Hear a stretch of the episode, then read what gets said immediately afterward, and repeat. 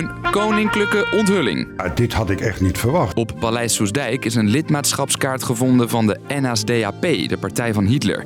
De naam op de kaart? Prins Bernhard. Wat zegt dit over het oorlogsverleden van de prins? Ik heb een volledig schoon geweten. En hoe opvallend is dat lidmaatschap? Het was echt niet de enige Duitser die lid was van de NSDAP. Was dat maar waar geweest? Ik ben Dennis en ik praat je bij over het rumoerige verleden van prins Bernhard. Lang verhaal kort.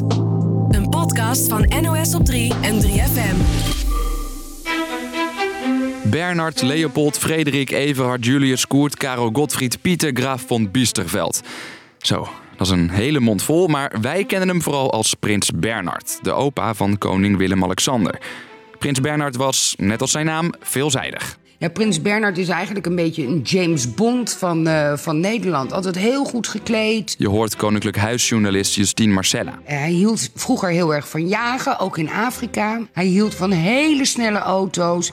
Eigenlijk hield hij eh, van een luxe leven. Hij werd geboren in een adellijke familie in Duitsland en kwam eind jaren 30 in beeld bij Juliana, die nog vrijgezel was. En toen uiteindelijk vonden ze Prins Bernhard, die hartstikke knap was, joviaal, charmant. Al kort na de eerste ontmoeting kwam de verloving. Ik ben heel gelukkig en mijn streven zal erop gericht zijn mijn aanstaande vrouw tot een werkelijke steun in het leven te zijn. Dat Bernhard, Leopold, Frederik. Oh, oké, grapje. Dat Bernhard een Duitser was, lag best gevoelig. Vooral toen een paar jaar na de bruiloft de Tweede Wereldoorlog begon. Van drie uur af hebben Duitse troepen de grens overschreden. Maar dat beeld draaide volledig toen Bernhard verzetsgroepen tegen Nazi-Duitsland leidde. Particular ovation is afforded Prince Bernhard by his countrymen on his return to Holland. Hij kreeg daarvoor allerlei eretitels en bleef altijd heel geliefd bij veteranen. We hebben altijd op hem kunnen bouwen. Altijd. Als je moeilijkheden had, dan moest je hem hebben. Dus Bernhard werd na de oorlog gezien als echte verzetsheld. Toch kwamen later ook andere verhalen over hem naar buiten. Hij had steekpenningen aangenomen, veel geld daarmee gekregen. Prins Bernhard, zelf een groot vliegtuigfanaat, nam stiekem geld aan van de Amerikaanse vliegtuigbouwer Lockheed om te zorgen dat Nederland hun vliegtuigen kocht.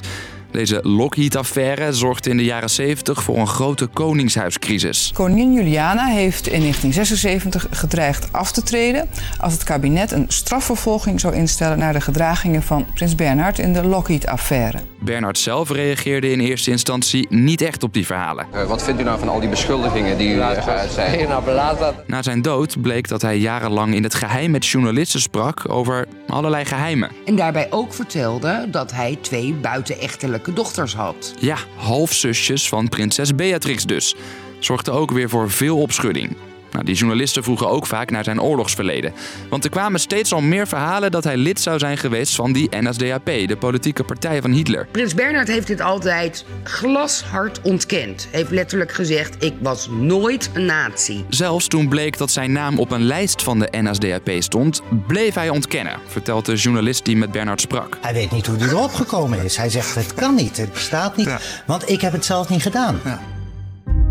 Het vermoeden was er dus al, maar deze historicus... Ik zat uh, met allemaal papieren van Prins Bernhard om me heen. ...vond het definitieve bewijs. Op een gegeven moment trek ik er iets uit. Ik weet ook niet wat ik in mijn hand krijg. En zie inderdaad de lidmaatschapskaart. Origineel van Prins Bernhard van de NSDAP. Goed om te weten, in de jaren 30 waren miljoenen Duitsers lid van de nazi-partij. Bernhard had toen nog geen relatie met Juliana... ...dus hoorde toen ook nog niet bij het Nederlandse Koningshuis. Maar toch best ongemakkelijk. Ja, hij heeft aan de goede kant gestaan tijdens de Tweede Wereldoorlog, maar hij stond aan de andere kant voor de Tweede Wereldoorlog. Terwijl hij al die tijd zijn lidmaatschap zo stellig ontkende. Ik heb een volledig schoon geweten. Lag het pasje gewoon in zijn privéarchief. Ik vraag me af, is hij het vergeten dat dit document bestond? Of dacht hij, het is toch belangrijk dat het er is voor de geschiedschrijving? Maar ja, dan sta je wel als prins een beetje als een jokkebrok te boek. Sommige organisaties willen een onderzoek naar het NSDAP-verleden van Prins Bernhard. Over Prins Bernhard weten we wel heel erg veel. En toch weten we iedere keer weer, komt er wel weer iets naar boven.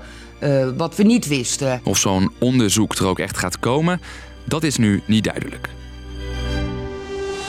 De Dus, lang verhaal kort. Prins Bernhard was lid van de NSDAP, de partij van Hitler. Dat gerucht ging al jaren, maar is nu zeker omdat zijn lidmaatschapskaart is gevonden. Nog voor de Tweede Wereldoorlog zegde prins Bernhard zijn lidmaatschap op. Toch vinden sommigen dat hij hierdoor niet langer gezien kan worden als oorlogsheld. Nou, dat was hem weer voor nu. Morgen rond 5 uur onthullen wij weer een nieuwe aflevering. Tot dan en bedankt voor het luisteren.